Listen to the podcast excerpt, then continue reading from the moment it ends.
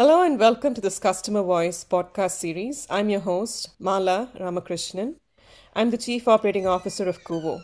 KUVO is a consumer engagement platform for media products. We're a machine learning platform. We're built to operationalize customer support and transform consumer engagement by giving a chance for users, for viewers to express themselves live in the app while they're engaging in an experience.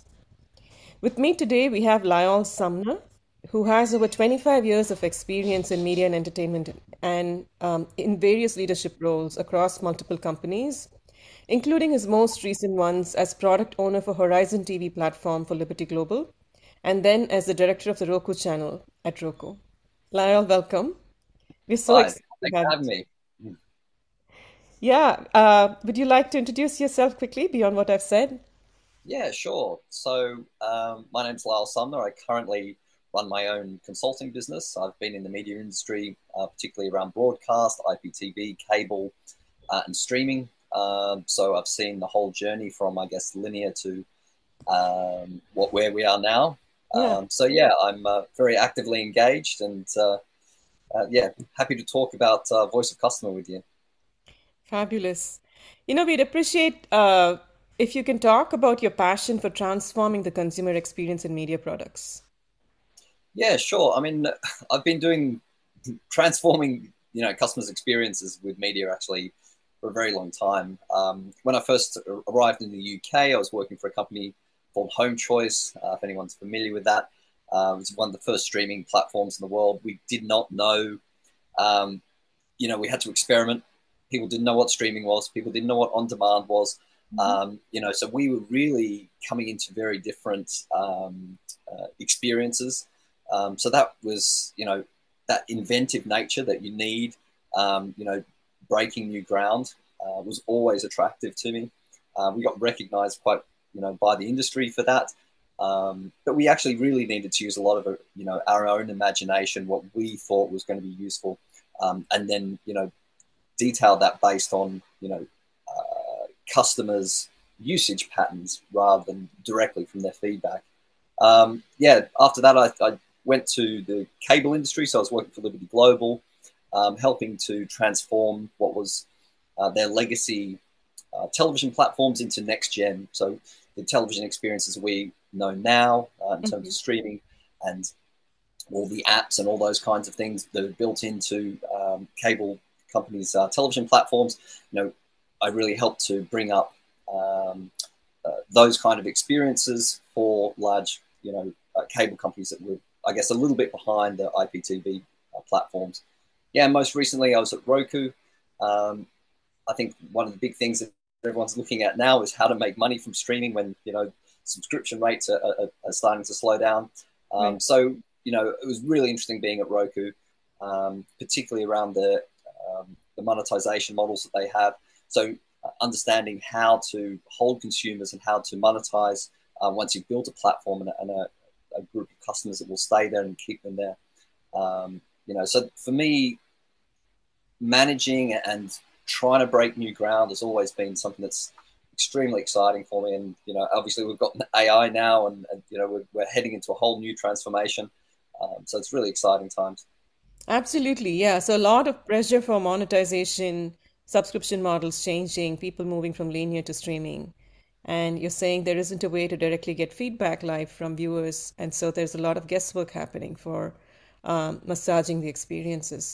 You know, specifically, I'm so interested in your experience at Liberty Global. Would you tell us about your experience sitting in that seat where you actually own the customer experience?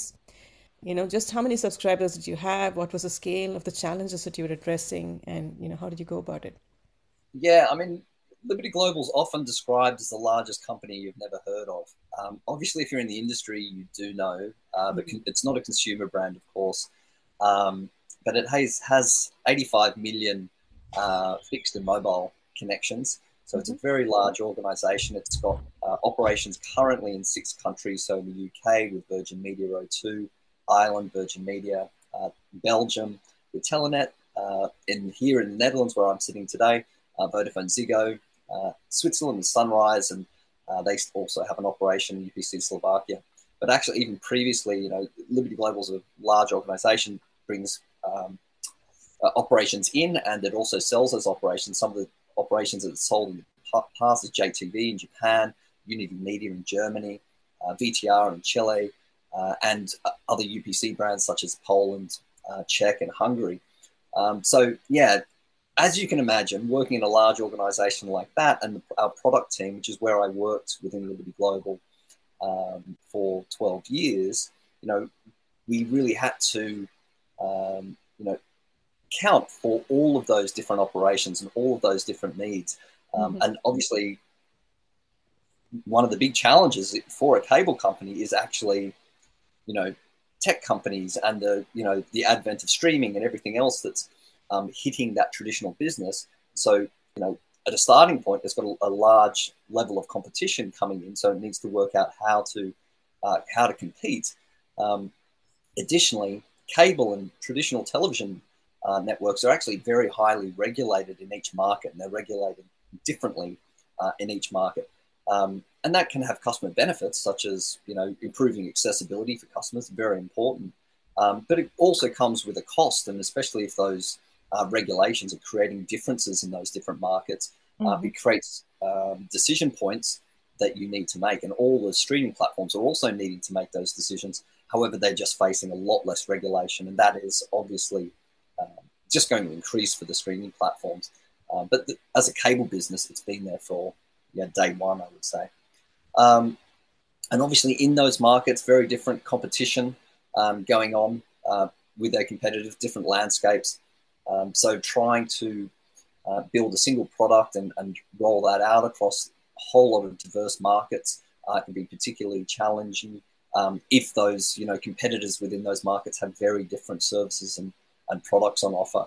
Um, and, uh, you know, that the nature of that basically creates you know, uh, very competing demands onto mm-hmm. the product development lifecycle, uh, and, you know, the, the various stakeholders that are involved. Obviously, everyone's got, you know, perhaps a, a different hat on trying to push um, agendas. And so making those decisions, making data-led decisions mm-hmm. uh, becomes ever critical in a larger organization where you have, you have opinions and you actually have voice of customer, you have people complaining about certain things and people listening to certain parts of the voice of customer, uh, and then trying to, you know, marry that is actually a, a really big challenge.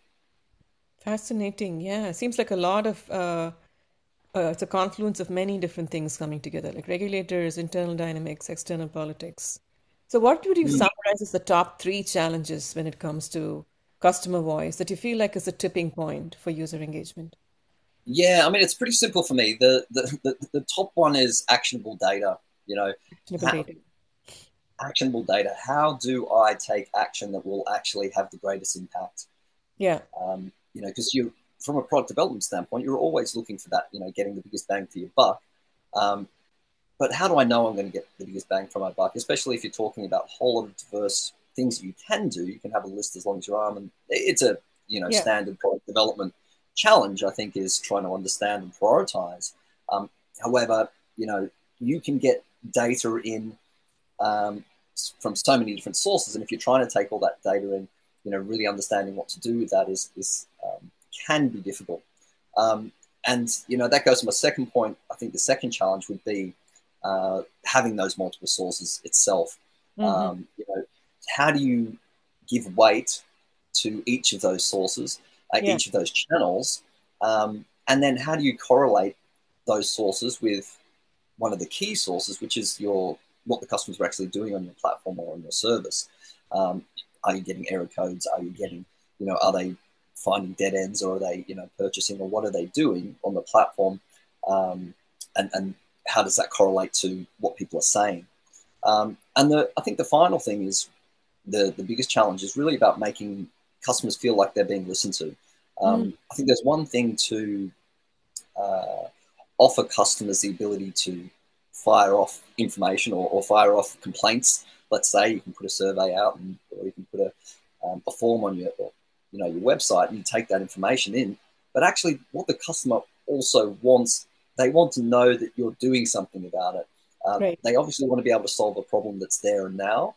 In many cases, and in some cases from a product development standpoint, you're not able to immediately resolve that issue clearly. You know, something might take deep work, it might take analysis, it might take yeah, you know, months if not years to sometimes solve some issues depending on the complexity. Um, so you know, the question is, how does how does the customer know that you're listening to them? How yeah. do they know that you're taking that feedback? And when you actually solve the problem, that they actually know about it. So I think that that third challenge really is about the consumer having that dialogue, because you want to take them with you on that journey uh, to make them feel like, oh, well, I'm, because it is valuable, hugely valuable that they provide that info. Um, yeah. And you want them to keep doing that, obviously, uh, but they're not going to do it if they, you know, if they feel like it's going through a giant void. Absolutely. I couldn't agree more. So, so it's the data, availability of data, the sources of data, and then you're saying the responsiveness to customers and at scale, right? And yeah, yeah, exactly. I mean, the one thing I might mention is, you know, if you're all of those sources, for example, you, you may have your N P S surveys, you might have customer surveys, you might have, you know, your, yeah. what people are saying on social, community forums, which might be internal or external. You know, you have your F A Qs and, you know, on-platform services that may have, you know, communication tools uh, with customers. And then you've obviously got your customer care, what people are calling up about. Yeah. Or, you know, filling in forms or emails, or, you know, some people may still write letters, um, you know, to, to give you feedback. And, you know, that's a whole lot of material um, that is, I would say, challenging to um, decide, well, what's the, what does it mean, you yeah. know, that actionable piece? What does it mean to me as a product development person? How do I solve that issue? What are they trying to say? Um, but then, you know, how do I prioritize that? You know, yeah. how do I work out, well, which one actually has an effect? Because, you know, the customer's going to churn if I don't solve this problem. Or maybe within my um, community forum, I have a whole lot of technical people that might be complaining about something that may create a lot of noise and create a lot of activity. But actually, if I solve that problem, it's for a minority. It might not necessarily move the needle in terms of, you know, Absolutely. keeping more customers on the platform and right. reducing churn, which may be sort of the other K P Is that the, you know, Absolutely, right. It's kind of like prioritization of the incoming data for us to be able to analyze the key cl- clusters of issues that need the focus. Um, and that's that's basically what we do at KUVO, right? We are continuously monitoring for data within as well as outside the organization, from all sources, and our machine learning platform is learning and prioritizing, and then um, using generative A I at scale, we can automatically respond. We can do ads and content personalization. We can do marketing personalization, um, product prioritization, right? So um, tell us more. What were the tools that you, you've seen used within these organizations that help transform the consumer experience? Yeah, I mean, it was interesting. I was responsible for uh, collating the voice of customer from all the different um, countries' right. um, operations to then try to formulate, um, I guess, a more consistent way to take the data in and take those actionable points out. Um, and, uh, yeah, so we actually had quite a diverse range of tools um, to, to do that. Um, and as a starting point, you know, each of those different channels, you know, often had different ways of managing the data, very, very different ways of managing the data. So even within the same organization, uh, it may be that customer care takes in their data and they've got their own systems, but, you know, the technical teams have got their own systems. And, you know, you, you're talking about a whole lot of little silos of, of, of data points. Um, and you can sort of, you know, say, hey, well, what's happening on the web or what's happening here? But actually none of those systems are sort of, you know, may, may, may be connected. Um, So, yeah, what I, I really saw in a large organization like that, you know, at Liberty, we, we had um, a, a challenge to, you know, bring that data together and make, a, a, you know, bring that, um, that together. And actually, it, re- it required quite a lot of manual intervention uh, is the reality of it, you know. And I think, you know, the having an understanding of the semantic intention of somebody when mm-hmm. they're writing a response, um, you know, if you sort of do queries or you did something in the olden days where it was like a little bit more simple, like, okay, is everyone complaining about something crashing? Or um, you may be able to get some very large um, uh, data visualizations around, you know, uh, common terms or expressions. Mm-hmm. Um, but actually, if you sat down and read, you know, feedback after feedback, which I, I did with many, many of the partners, um, to sort of have a clear understanding of what was happening, um, it is in that sort of semantic understanding that you really say, oh, okay, now I really get what the point is. They may be, I may be asking a question about X, but they're mm-hmm. actually responding about Y. Right. And, you know, um, and, and the driver for Y may be something that is not actually related to the product, but may be related to another part of their experience. Right. Um, so, um, you know, inferring that information, um, I think in, in a large organization actually required a lot of uh, manual um, analysis and, you know, obviously combined with sort of large data analysis. But, you know, at the end of the day, if you, if you didn't look at the information, uh, it was actually sometimes challenging to work out what was going on. Got it. Yeah. Well, now, what about KUVO? Love your take on it, um, on our product. Yeah. So, I mean, as I said, I think it's, um, you know, I, I, I found you because I thought that uh, you were hitting the nail on the head. I, I know this problem extremely well.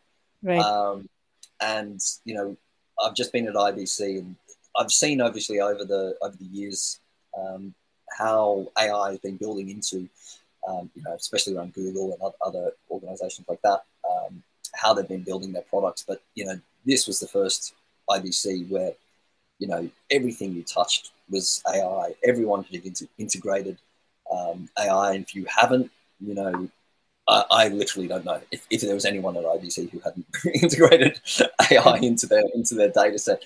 And the, the, what it can offer, you know, is amazing because the the the large data sets that are involved with, um, and I would say large evolving data sets that you get from customer feedback, uh, it's very, as I already described, really challenging to deal with, really detailed and time-consuming to go through. And mm-hmm. what A I can offer there is the ability to, you know, pull out meaning and pull out, um, you know, do that analysis and learn from that um, data, you know, a lot more effectively and faster um, than, uh, you know, doing it manually. And I think doing it with traditional analysis. And obviously you're going to need to sort of balance it with having, you know, people that really know how to read the information and, and how to, you know, train some of these um, models. But I think those things are actually key. Uh, the other bit is, you know, back to that sort of actionable, um, taking actionable points out of the data set is, you know, the correlation there. So you're taking, you know, the ability to have A I to correlate the data, correlate the issues that cu- customers are having, uh, having. Um, and once you start sort of, uh, when you're able to visualize that, um, I see that KUVO is, is doing that quite well, or extremely well, um, being able to take the data sets in, diverse data sets, Uh, and come out with analysis that actually is readable and actionable. Um, yeah. yeah, so that that's why it, it looks like you're doing well and you're on the right track.